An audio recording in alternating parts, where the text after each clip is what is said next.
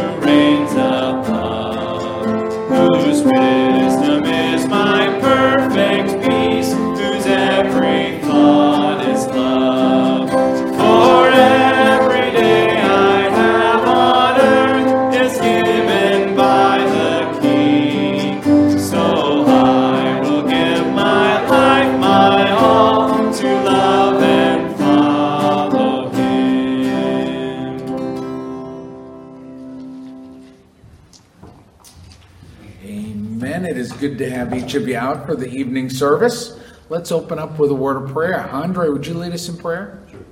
Dear God, we thank you so much for this evening, Lord, that we can come here, Lord. And we pray that you would be with all that goes on here, Lord, that it would bring honor and glory to you. And Lord, we just, uh, again, thank you for the many ways that you've blessed us here as a church. And Lord, uh, just ask for your blessing on the night in Jesus' name. Amen. Amen. Please be seated. Well, let's continue in singing one of our Christmas carols, Away in a Manger.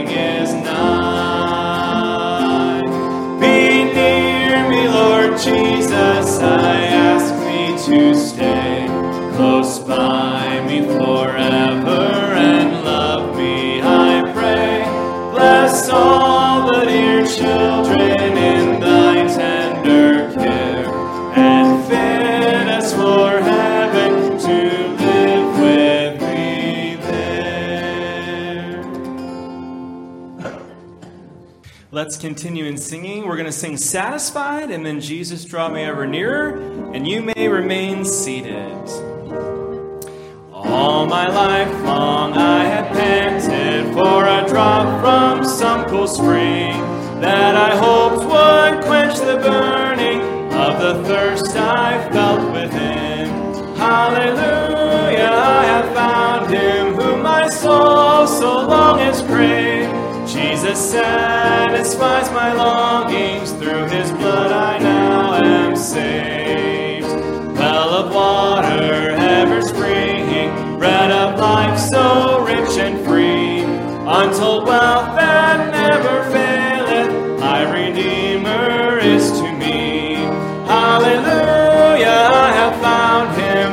My soul so long has craved.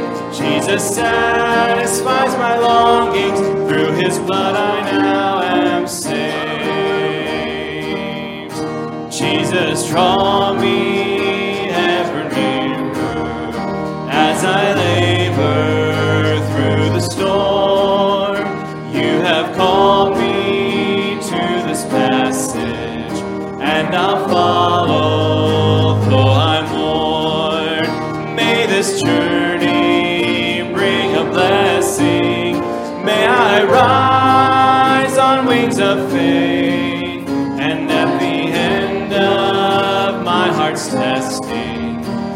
your likeness let me wake. Jesus, guide me through the tempest. Keep my spirit stayed and sure.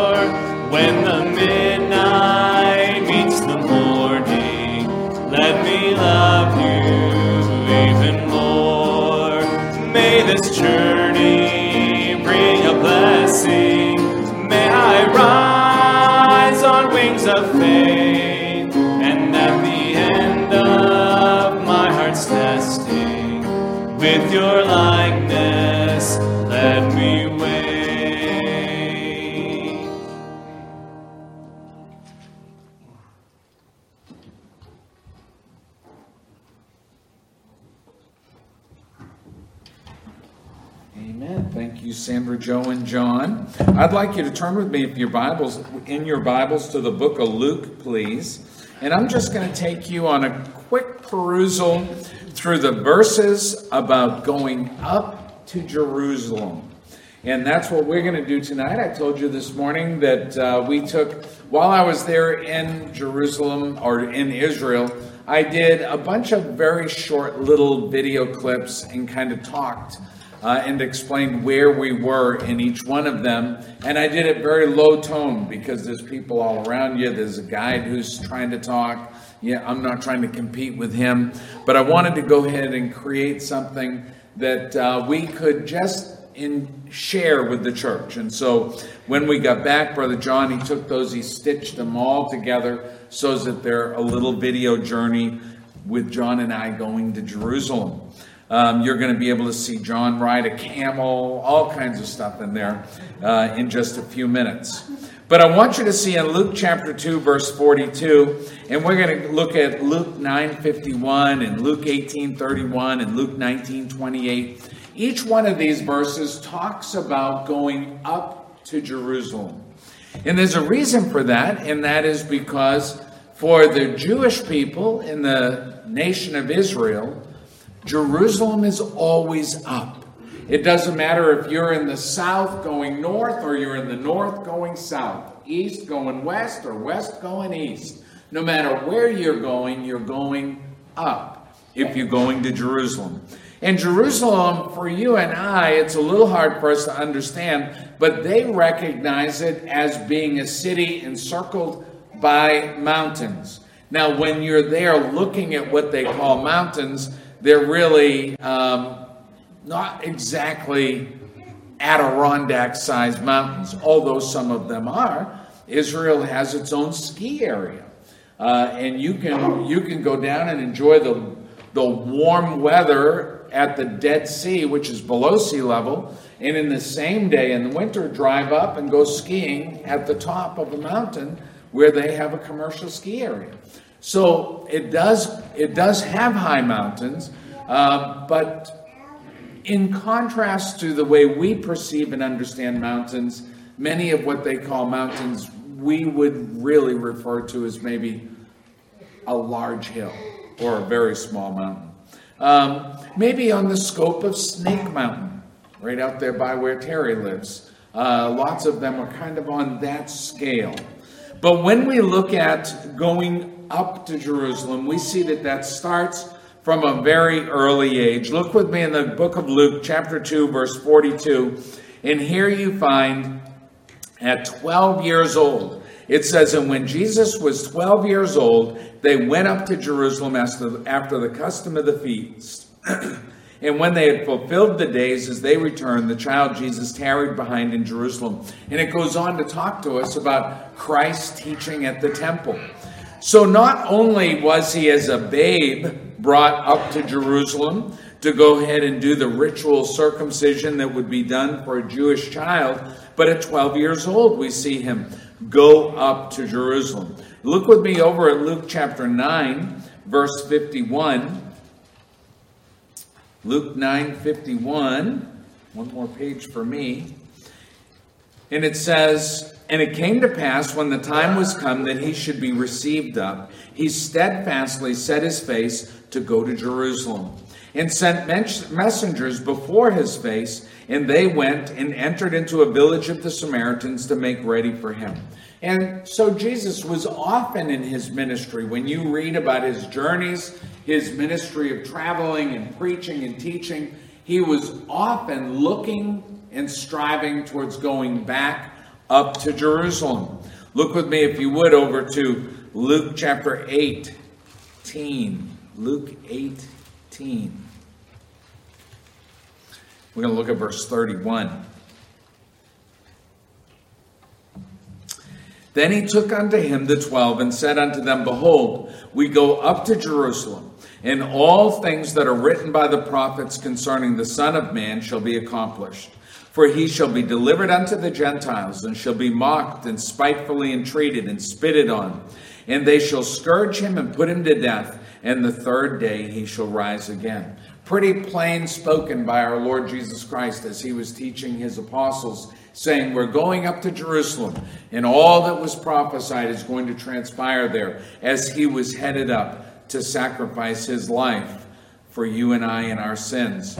Look with me, if you would, at Luke chapter 19, verse 28. As we come down, it says, And when he had thus spoken, he went up before, ascending up to Jerusalem. And it came to pass, when he was come nigh to Bethphage and Bethany, at the mount called the Mount of Olives, he sent two of his disciples, saying, Go into the village over against you, and the which at your entering in you shall, shall find a colt tied, whereon ye never a man sat. Loose him and bring him hither. And of course, we know the rest of the account uh, that it was the very entering in to Jerusalem as he was going up to Jerusalem, getting ready to be sacrificed.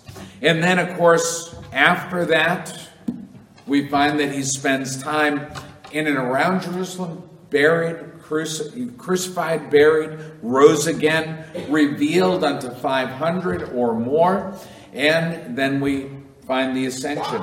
And John and I, this week, while we were there in Israel, we saw many of those sites, and they pointed out, and I'm going to show you the mountain that they believe Christ ascended up from. Um, and so, as we go this evening, we're going to go up to Jerusalem. We're going to cover around Israel, but we're going to go up to Jerusalem. And for many of us, Jerusalem is not going to be anything like what you imagine Jerusalem to look like. It is a thoroughly modern city today. Uh, I, I do in this a large picture of Bethlehem. And for you and I, when we talk about Bethlehem in the Bible, it's a village. But when you look at Bethlehem today, it's a city. Uh, the sad thing is, most Christians have left Bethlehem. Uh, persecution, economics, they've left. But there's still a contingency of Christians in Bethlehem. But we're ready to go ahead and to do this video. I hope you enjoy it. It's certainly not a professionally put together thing. It's really just your pastor and youth director going to Israel. How you're going? Getting on the plane to Turkey. We're at the Turkish Air. We are on the Tel of Megiddo, and this is all part of the Valley of Armageddon, which is about 180 miles long, the length of Israel. We are at Solomon's Stables. And look at the dates on that palm tree. This is sunrise at the Sea of Galilee.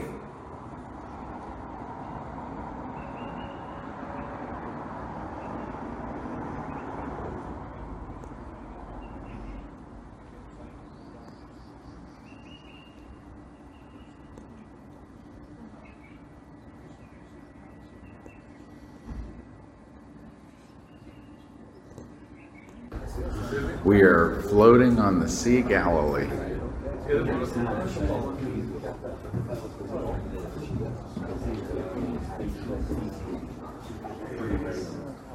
This is the synagogue in the village of Magdala, where Mary Magdalene grew up and lived.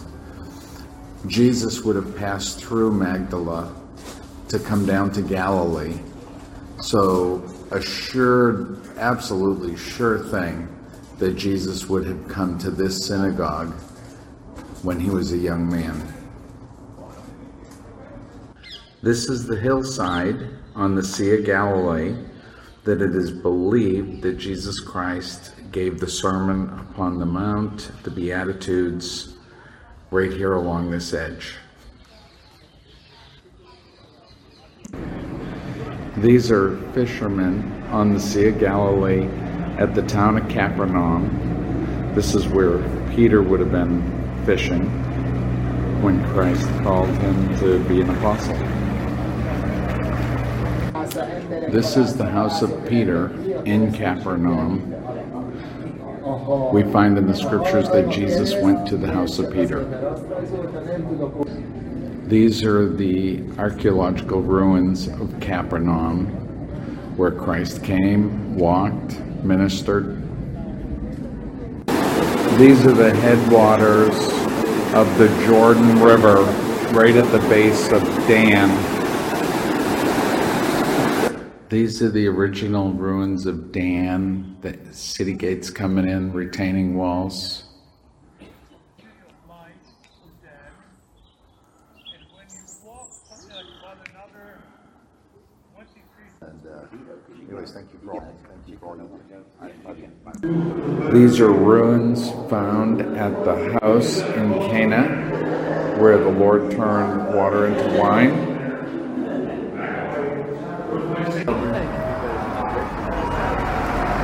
This is the village of Cana.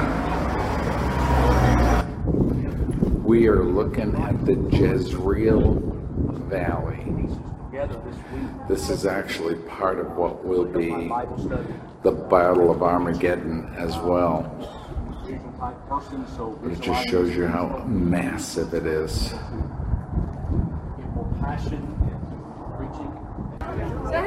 It is believed that that is the Mount of Christ's Transfiguration.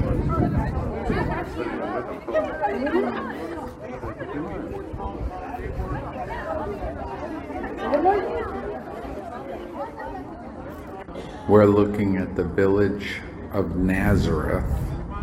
Of course, this is nothing like when Jesus walked upon the earth. It is now, they say, as many as 300,000 people. This is believed to be Gideon's spring, where he brought his men and tested them. And was determined who was going to go to war and who was going to stay with the stuff. Here's John drinking from Gideon spring, just like Gideon's soldiers. This is the Jordan Valley. We see a Roman city by the name Scythopolis, and in the midst of it is a theater with 8,000 seats. We have seen it says this is the ancient city of Shiloh, or probably more a village, where the original tabernacle was built, talked about in the Old Testament.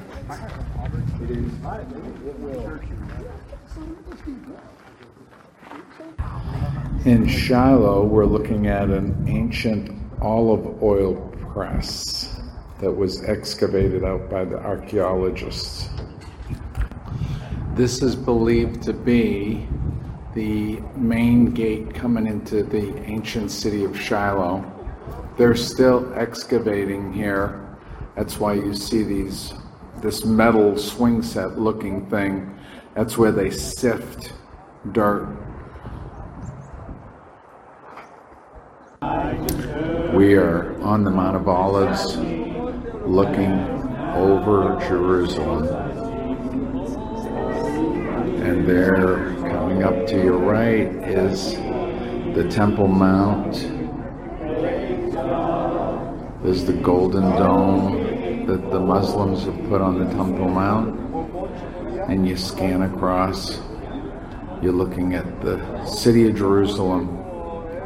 And then, of course, the big big, big wall you see, that's the that's the wall that cir- encircles the old city Jerusalem. This is the entrance that was reduced so that people could not ride horses into the church. This is inside the Church of the Nativity in Bethlehem only one part of the many, many ornate areas. These are 12th century mosaics in the Church of Nativity when they were put in during the Crusades. They had gold, silver, and bits of diamonds added to them. This is the Greek Orthodox part of the Church of the Nativity.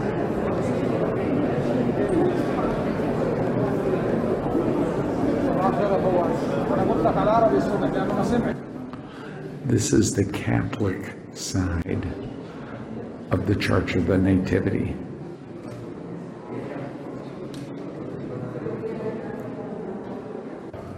Here is an amazing carved door leading into the Franciscan monastery at the church here in Bethlehem. This is Manger Square, where every year they light that great big Christmas tree. It's broadcast around the world, actually. They're just putting the Christmas tree up now. We're in Bethlehem and we're looking across back here to Boaz Field, where Ruth found the kinsman redeemer. Course, houses are built, everything is building up throughout Israel, Bethlehem, all of those places.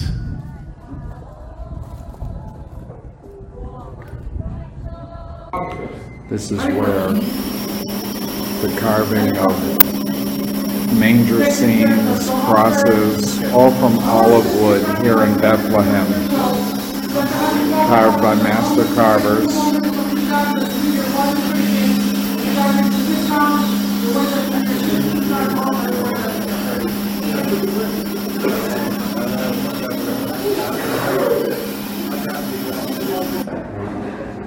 Okay, ready? Ready. Ready. Ready? One, two, three. Bon appetit. Ah. In Bethlehem, this is how they flip the chicken and rice. You see, he just pushed me out. Love language. about love languages. Everybody knows about. Okay. Aggravation is one of my love languages. That's how I show love. I aggravate. I aggravate if I'm like you, know. Right, and you and my wife have a lot of truth. You're a lot alike. Yeah.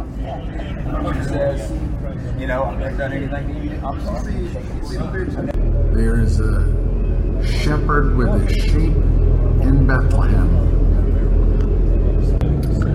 The skyscape of the city of Jerusalem.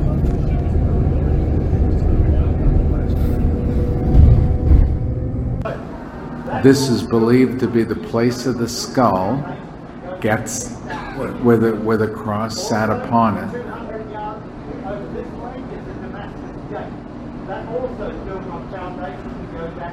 There's been quite a bit of destruction through the years, but this is this is where they believe it is. In the garden, we they discovered this wine press. The archaeologists went ahead and cleared it all out. They've gone ahead and repaired it, but it's here in the garden tomb.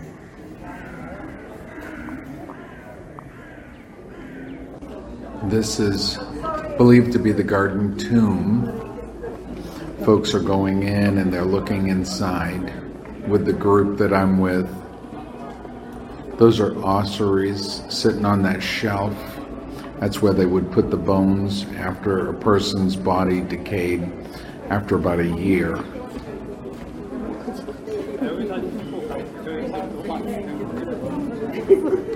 was the responsibility of the family to take those bones, clean them, put them in the ossuary after they'd sat in the tomb.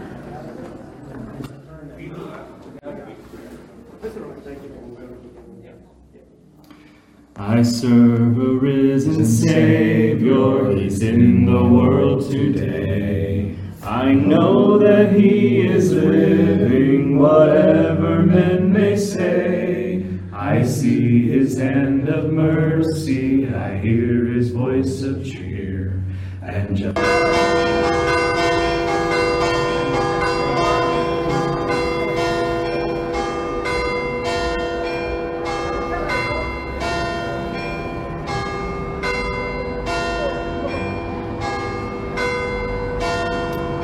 Jesus Christ, the Alpha and Omega.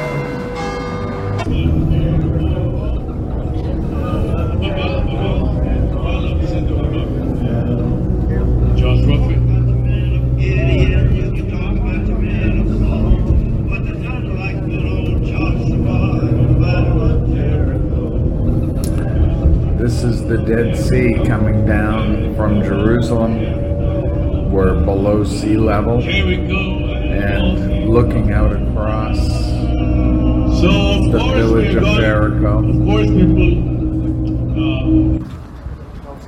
uh,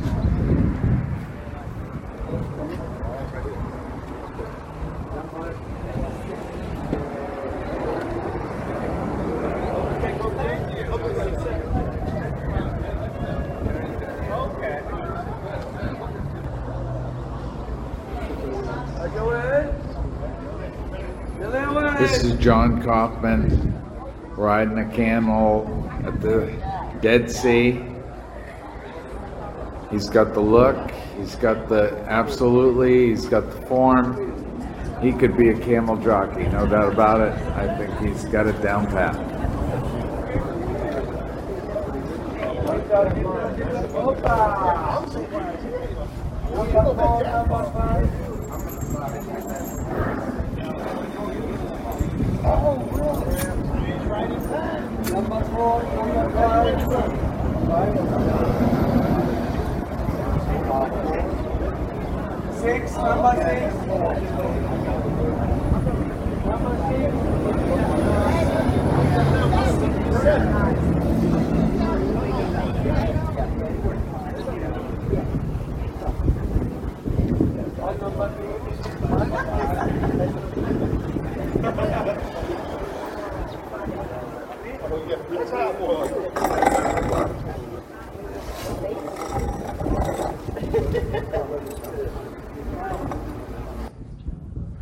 We are at the place of the Essenes where they were scribes. They lived a very um, isolated life. This is where they found the Dead Sea Scrolls up in these mountains right here. Several of these caves where the Dead Sea Scrolls came from. It's believed that these people are the folks who did all that recording and preserving. Some people speculate that John the Baptist lived here for a time because these people practiced such ritual baptism. This cave is the cave where the largest amount of fragments of the Dead Sea Scrolls were found back in the 1940s.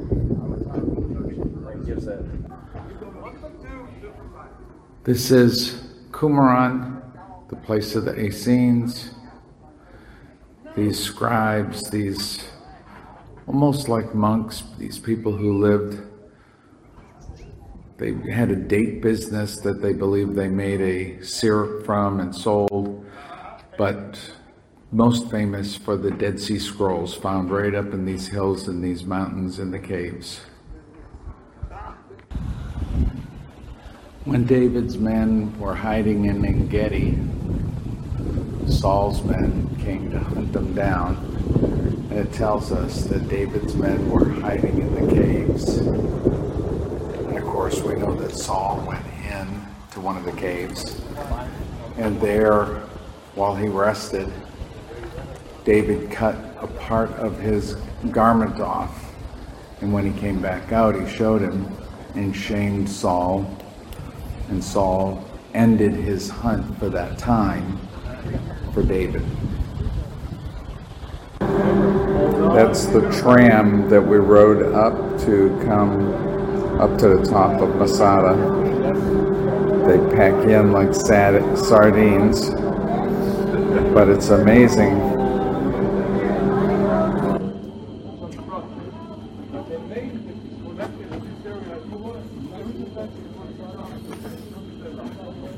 The main is uh, connected. That's a model of Masada. Herod the Great built that. The main on that top I of that mentioned when mountain. we were visiting It Caesarea. was a palace with Who multiple was the one who palaces took on it. Caesarea? We are on top of What Masada. is name? Place for upstanding. This is one of the best locations that you can have on Masada. When you look from a, when you look from here, Katie, come right over here. Come over here. Take a look here. Taking a look right here. Um, can you take Masada from here? And anybody can home, right?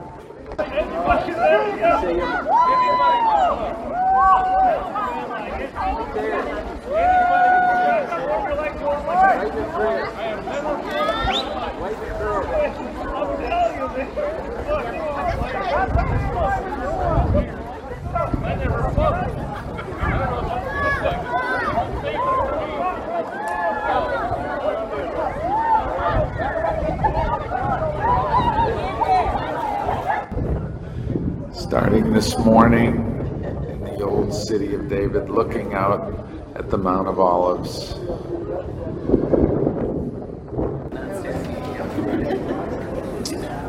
That is part of the old original temple. This is a four room house of the time of David, the archaeological, the structure, everything about it, the evidence that they have found here all indicates that this is part of the time when David was here. This area is where they're excavating underneath these buildings and they're looking at the ancient place of worship where the tabernacle was during the time of King David. And there you can see the potsherds that the archaeologists are bringing out. They sift through them. Today is today it's we're not allowed to go down in there, but they're hoping to open it up.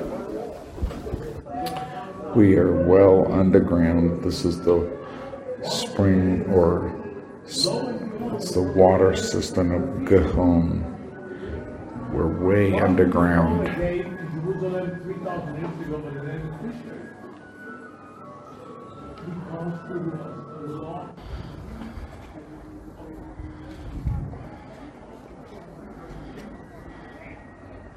This is a replica of an old crane system that they used for picking boulders up.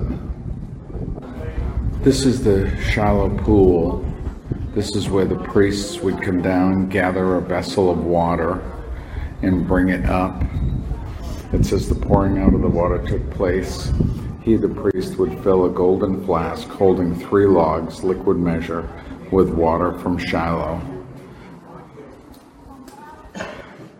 An example of an, a market that would have been hewn out at the time. The ancient walls, the ancient walkways, they've determined that this was a market. They've gone ahead and set it up to appear like a market today. This is believed, believed to be the tomb of David in the city of Jerusalem.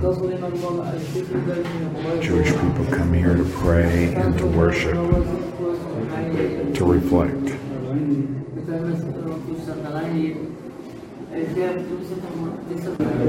This is considered to be the upper room. People from all around the world come and look at this and remember this as the upper room. I believe our group is getting ready to sing because the acoustics are just incredible.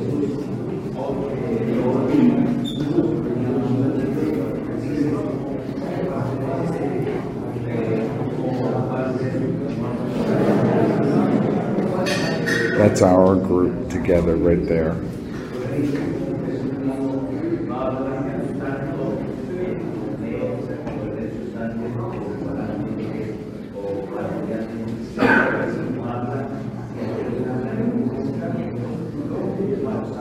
This is an underground cistern down below Jerusalem, part of the ancient water system for Jerusalem. That wall right there, if removed behind it, you'd go ahead to the western wall. And if you remove that wall, Menachem, the guide, said water would come in here and fill this. This is the king's game. This is what the Roman soldiers played while they waited for their prisoners to be brought or to be executed. It was a Roman soldier's game.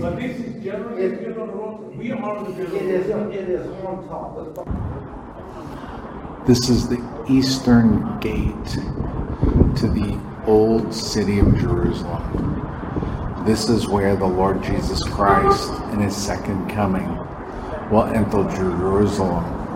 Now, when I turn around,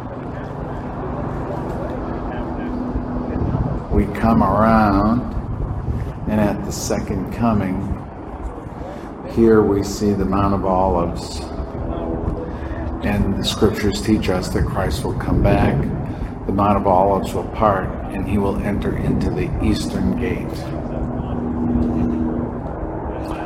All those all those graves that you see down there, those are all Jewish graves. But then when you come up close here, this is the Muslim area. The Muslims started burying their dead at the eastern gate, the eastern wall to Jerusalem, when they took possession of this area. 2,000 year old tombs.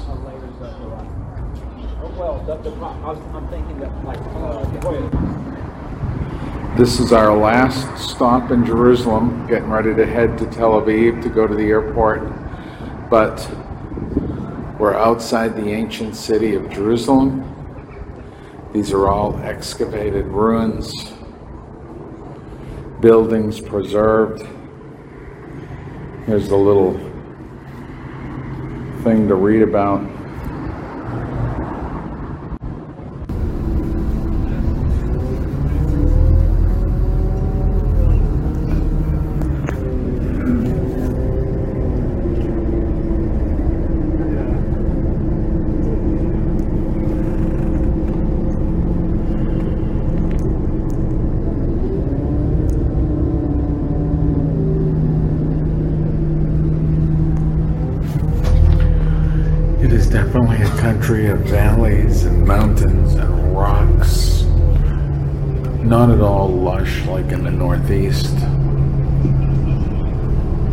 But it is the, the Holy Land. This is the Elah Valley where David came and challenged Goliath. So on one side of the valley was the army of Israel. And when you come across here, they say the Philistines were on this side here. And so David, as a young man, he came down and he called the challenge out to Goliath. And this is where he gathered the stones down inside. There's a little river that runs along here called, a, right now it's a wadi, it's a dried up river right here. He gathered up stones, used his sling, and slayed Goliath. As I return from Israel, pulling in my driveway. This is my sunset across the valley.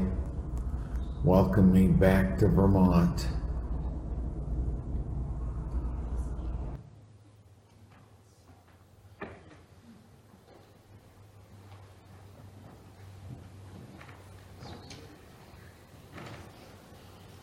Like I said, certainly not a professionally done tour of Israel, but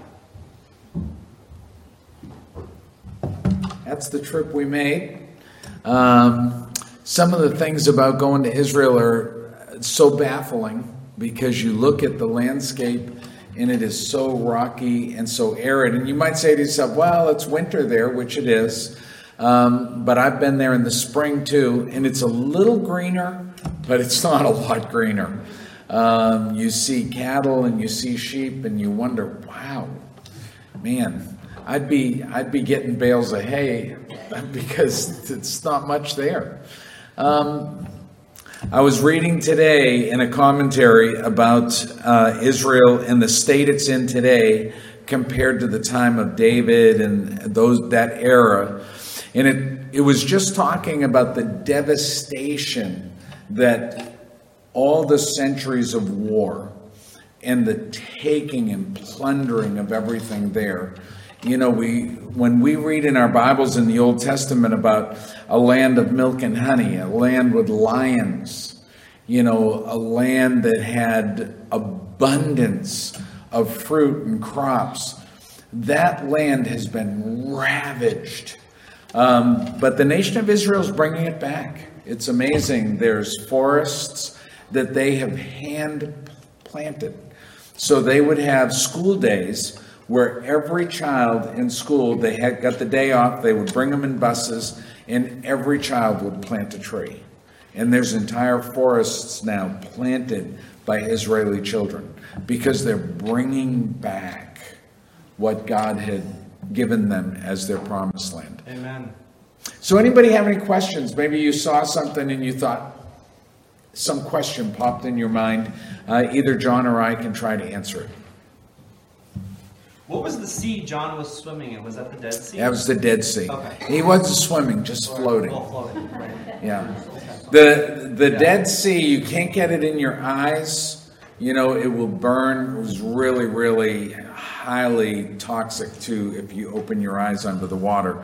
And you notice that John kept his head up because he didn't want to get the Dead Sea in his product. so he's very, very careful, careful as he floated out there. Um, somebody asked me, "Well, didn't you float?" I've done it before, and uh, I have actually, I've actually tried to go under and swim under in the Dead Sea. You can't get under. You can't get underneath there. Uh, it's just so buoyant.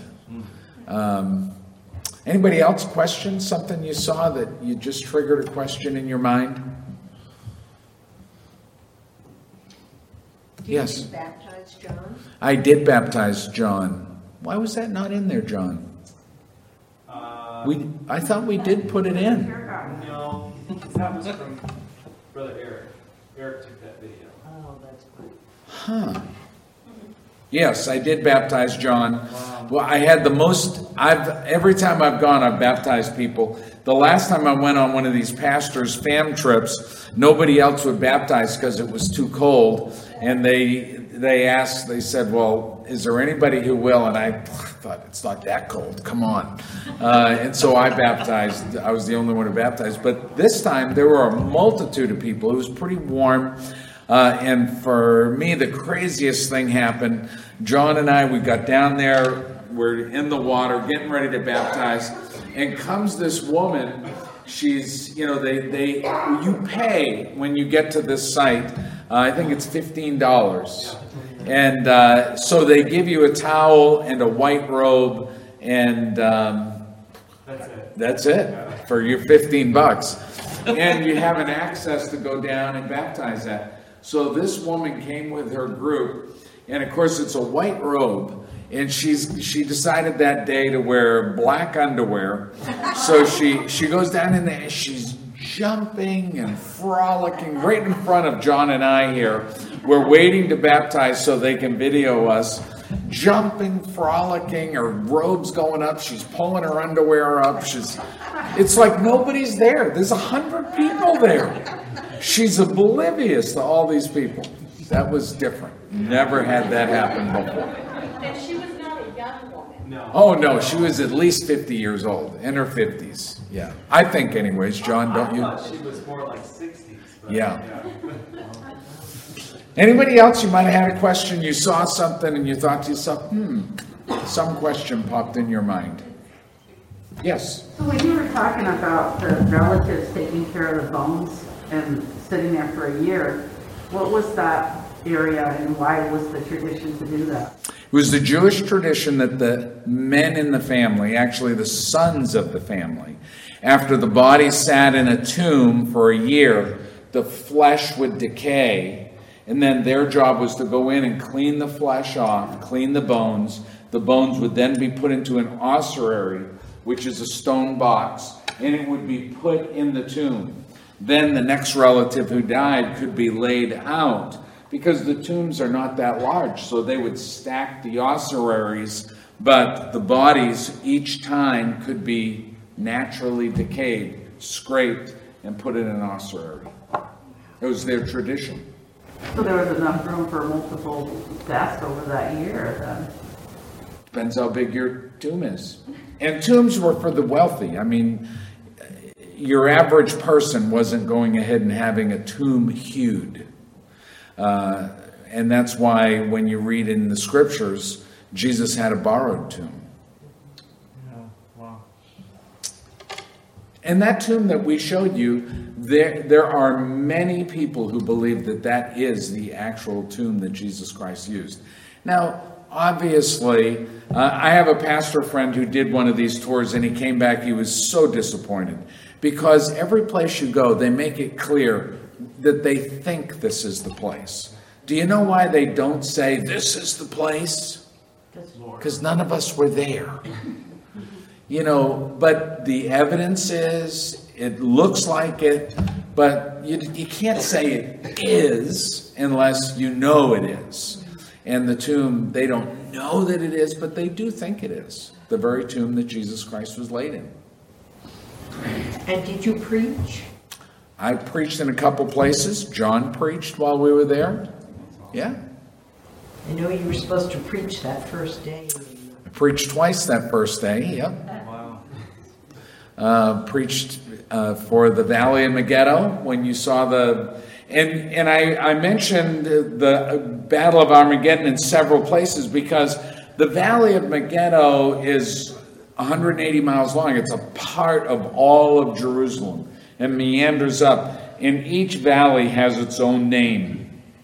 But when you read the scriptures, there will be so many soldiers uh, that the scriptures are talking about that are going to come from the east and the west and the north, and they're going to come down and converge into the valley. That when it talks about the blood coming to the bridles of a horse, I was reading an article because it references that time as God's wrath, even as a wine press. And one of the interesting things about it is when you press and burst grapes, if you were to do it one at a time, it would just dribble off. But if you take a mass and you burst them, they become a flooding flow. And that is what commenta- commentators, theologians believe is that's what that text is talking about is the valley of Megiddo will be so full of soldiers that when God speaks and he slays them at that day of battle, God's wrath poured forth, that it will be a, an instant bursting that will make it flow to the heights of a horse's bridle. Pretty amazing thing when you look at it, think about it, and you look at the vastness of the valleys that make the Megiddo Valley the whole thing. Anybody else? Were the Dead Sea Scrolls, um, were they found accidentally or were they doing a dig and found them? The Dead Sea Scrolls. Uh, shepherds in the 1940s, a young man was running his sheep along. And when you look at the pictures, if you ever open a book and you look at the pictures of the hillsides and the mountains, you'll see little lines on the hillsides and the mountains. And those are centuries and centuries and centuries of sheep, donkeys, goats, whatever, that have walked the same little edges through throughout time. And so this shepherd, his sheep were walking those cliffs and those edges, and he lost a sheep. So he was throwing rocks up into the caves trying to find a lost sheep. And when he threw a rock up in there, he heard something break. And he thought, wow. So he threw something else and he heard the clink of hitting pottery. So he climbed up in there, and that shepherd, Palestinian shepherd, uh, he found he found the Dead Sea Scrolls. They sold them, and then the nation of Israel is still working to find and buy back all the fragments of the Dead Sea Scrolls that were illegally sold. Because they're compiling them, they're putting them, them together. Anybody else? Great questions. John? Uh, Is it true that Dead Sea is actually shrinking? Very true. Yes, because the Dead Sea is fed by the Jordan River. And the Jordan comes out of the Sea of Galilee. And as it comes down, agriculture pumps water out to irrigate. The cities pump water out to go ahead and create city water. Although now the nation of Israel has built the world's largest desalination plant, which takes salt water and turns it to fresh water. So they've reduced how much they're pulling out of the Jordan, but they've pulled so much out. Plus, the Dead Sea is full of nutrients, not nutrients to live by, but to build fertilizer by. And so, both on the Jordan side of the Dead Sea and the Israel side are large factories that take out of the Dead Sea all the minerals and all the things to create products. In fact, women's cosmetics, a lot of cosmetics and creams made from de- the Dead Sea. So, yes, the Dead Sea is reducing and reducing dramatically. Uh, they are hoping to either create some kind of a canal to the Mediterranean to help feed the Dead Sea to keep it full, but they're it's all talk right now. They're not building anything to make it happen. Didn't I thought Menachem said too that it's reducing 10 feet every year. Yeah, 10 feet every year. That's a lot. Where does the River Jordan flow from? I showed you that, that little rushing screen, uh, stream up in the mountains. They took us all the way up there to a place called Dan. And in Dan, when you're there, there's springs coming right out of the rock ledges, the rock mountains. And they come and they gather that little headwater, and that headwater goes down into the Sea of Galilee, and then it goes from there down into the River Jordan. Anybody else? Question? So when you say when you went up to those mountains where Dan was, is that where the tribe of Dan was? Like one of the twelve tribes of Israel? Is Don't that- know that. Don't know if the tribe of Dan received that. Um, Dan is the name of the place. Um, and Dan predates the Israelites. It goes all the way back to ancient pagan worship, way before the Israelites. Anybody else? And actually, I thought I had a, I don't know, I thought I had a little video clip of when we were in Dan and they were showing the, the ruins of Dan, but I don't know. It was in there. It was in there. Yeah. All right, anybody else? Kind of a simple journey put together by your pastor and youth director. Uh, we're so grateful that John's been with us for 15 years. That's why the church did that, sent him. As I mentioned several times, a friend of mine paid for my trip. Um, and it was, it's great. It's great. I encourage you, if you ever get an opportunity to go, go. Um, I just, in fact, while I was there, the, the pastor who organized this one gave me a flyer uh, trying to get me to go to what they call the 2.0 trip, um, which I'm not going to go on. Uh, but it's $3,500.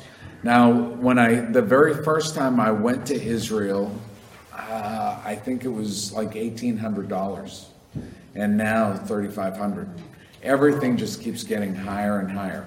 But it's shocking to me what people's wages are now. I talk to people and uh, people's wages are so much higher that you kind of lose perspective on how much things cost and how much people make. And So. the pandemic has really affected that too. Yeah, it's really affected that. So maybe thirty-five hundred dollars to you, you might be thinking to yourself, what's that? Man, I spend that on lunch. I don't. I lose perspective on those things. All right, anybody else? And then we'll be dismissed. I'll let you go. Thank you so much for coming out. Um, we told you that this is what we were going to do tonight, and uh, John enjoyed it very much. He had a good time. If you notice, stand up, John. Show him you. He got a shirt. Uh, he bought that shirt on the boat on the Sea of Galilee. Yeah. They were wearing them on the boat too. So I mean, he actually looks like a guy on the boat. He's got the right tone, the right color, the right hair. We could, we could, we could job him out as a boat captain on the Sea of Galilee, or or a camel jockey. Either one, either one. All right, let's have word of prayer. Thanks so much for coming tonight. Lord, we do thank you that we as a church, we could invest in John because, Lord, truly to go to the Holy Land is such an investment for somebody in the ministry. And I pray that you help him to take all that he saw and all that he learned and to weave it into his lessons and his teaching, his preaching throughout his lifetime. Lord, I do pray that you'd be with us as a church. Help us to be wise in all things that we do. Help us to honor you, especially as we go through this Christmas season. Lord, we so want to be a witness for you. Help us to be that prophet that's proclaiming your truth, that people will listen to and hear. And Lord, we so pray that they would take it to their heart. In Christ's name we pray. Amen. Thanks for coming out tonight.